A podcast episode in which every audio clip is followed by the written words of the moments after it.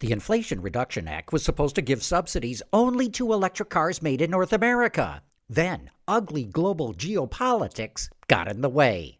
With Automotive Insight, I'm John McElroy.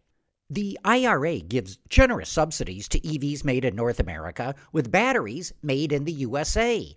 But Europe, Japan, and South Korea complain that it discriminated against them. The U.S. needs those allies right now, what with Russia invading Ukraine and China beating the war drums over Taiwan. So the Biden administration figured out how to cut the allies some slack. The Treasury Department decided that if people leased an EV, even if it was made overseas, then that represents a commercial transaction, not a private one, and those EVs will qualify for subsidies. That clearly was not the intent of the IRA, but with the world becoming a more dangerous place, geopolitical considerations won out over national politics. With Automotive Insight, I'm John McElroy, WWJ News Radio 950.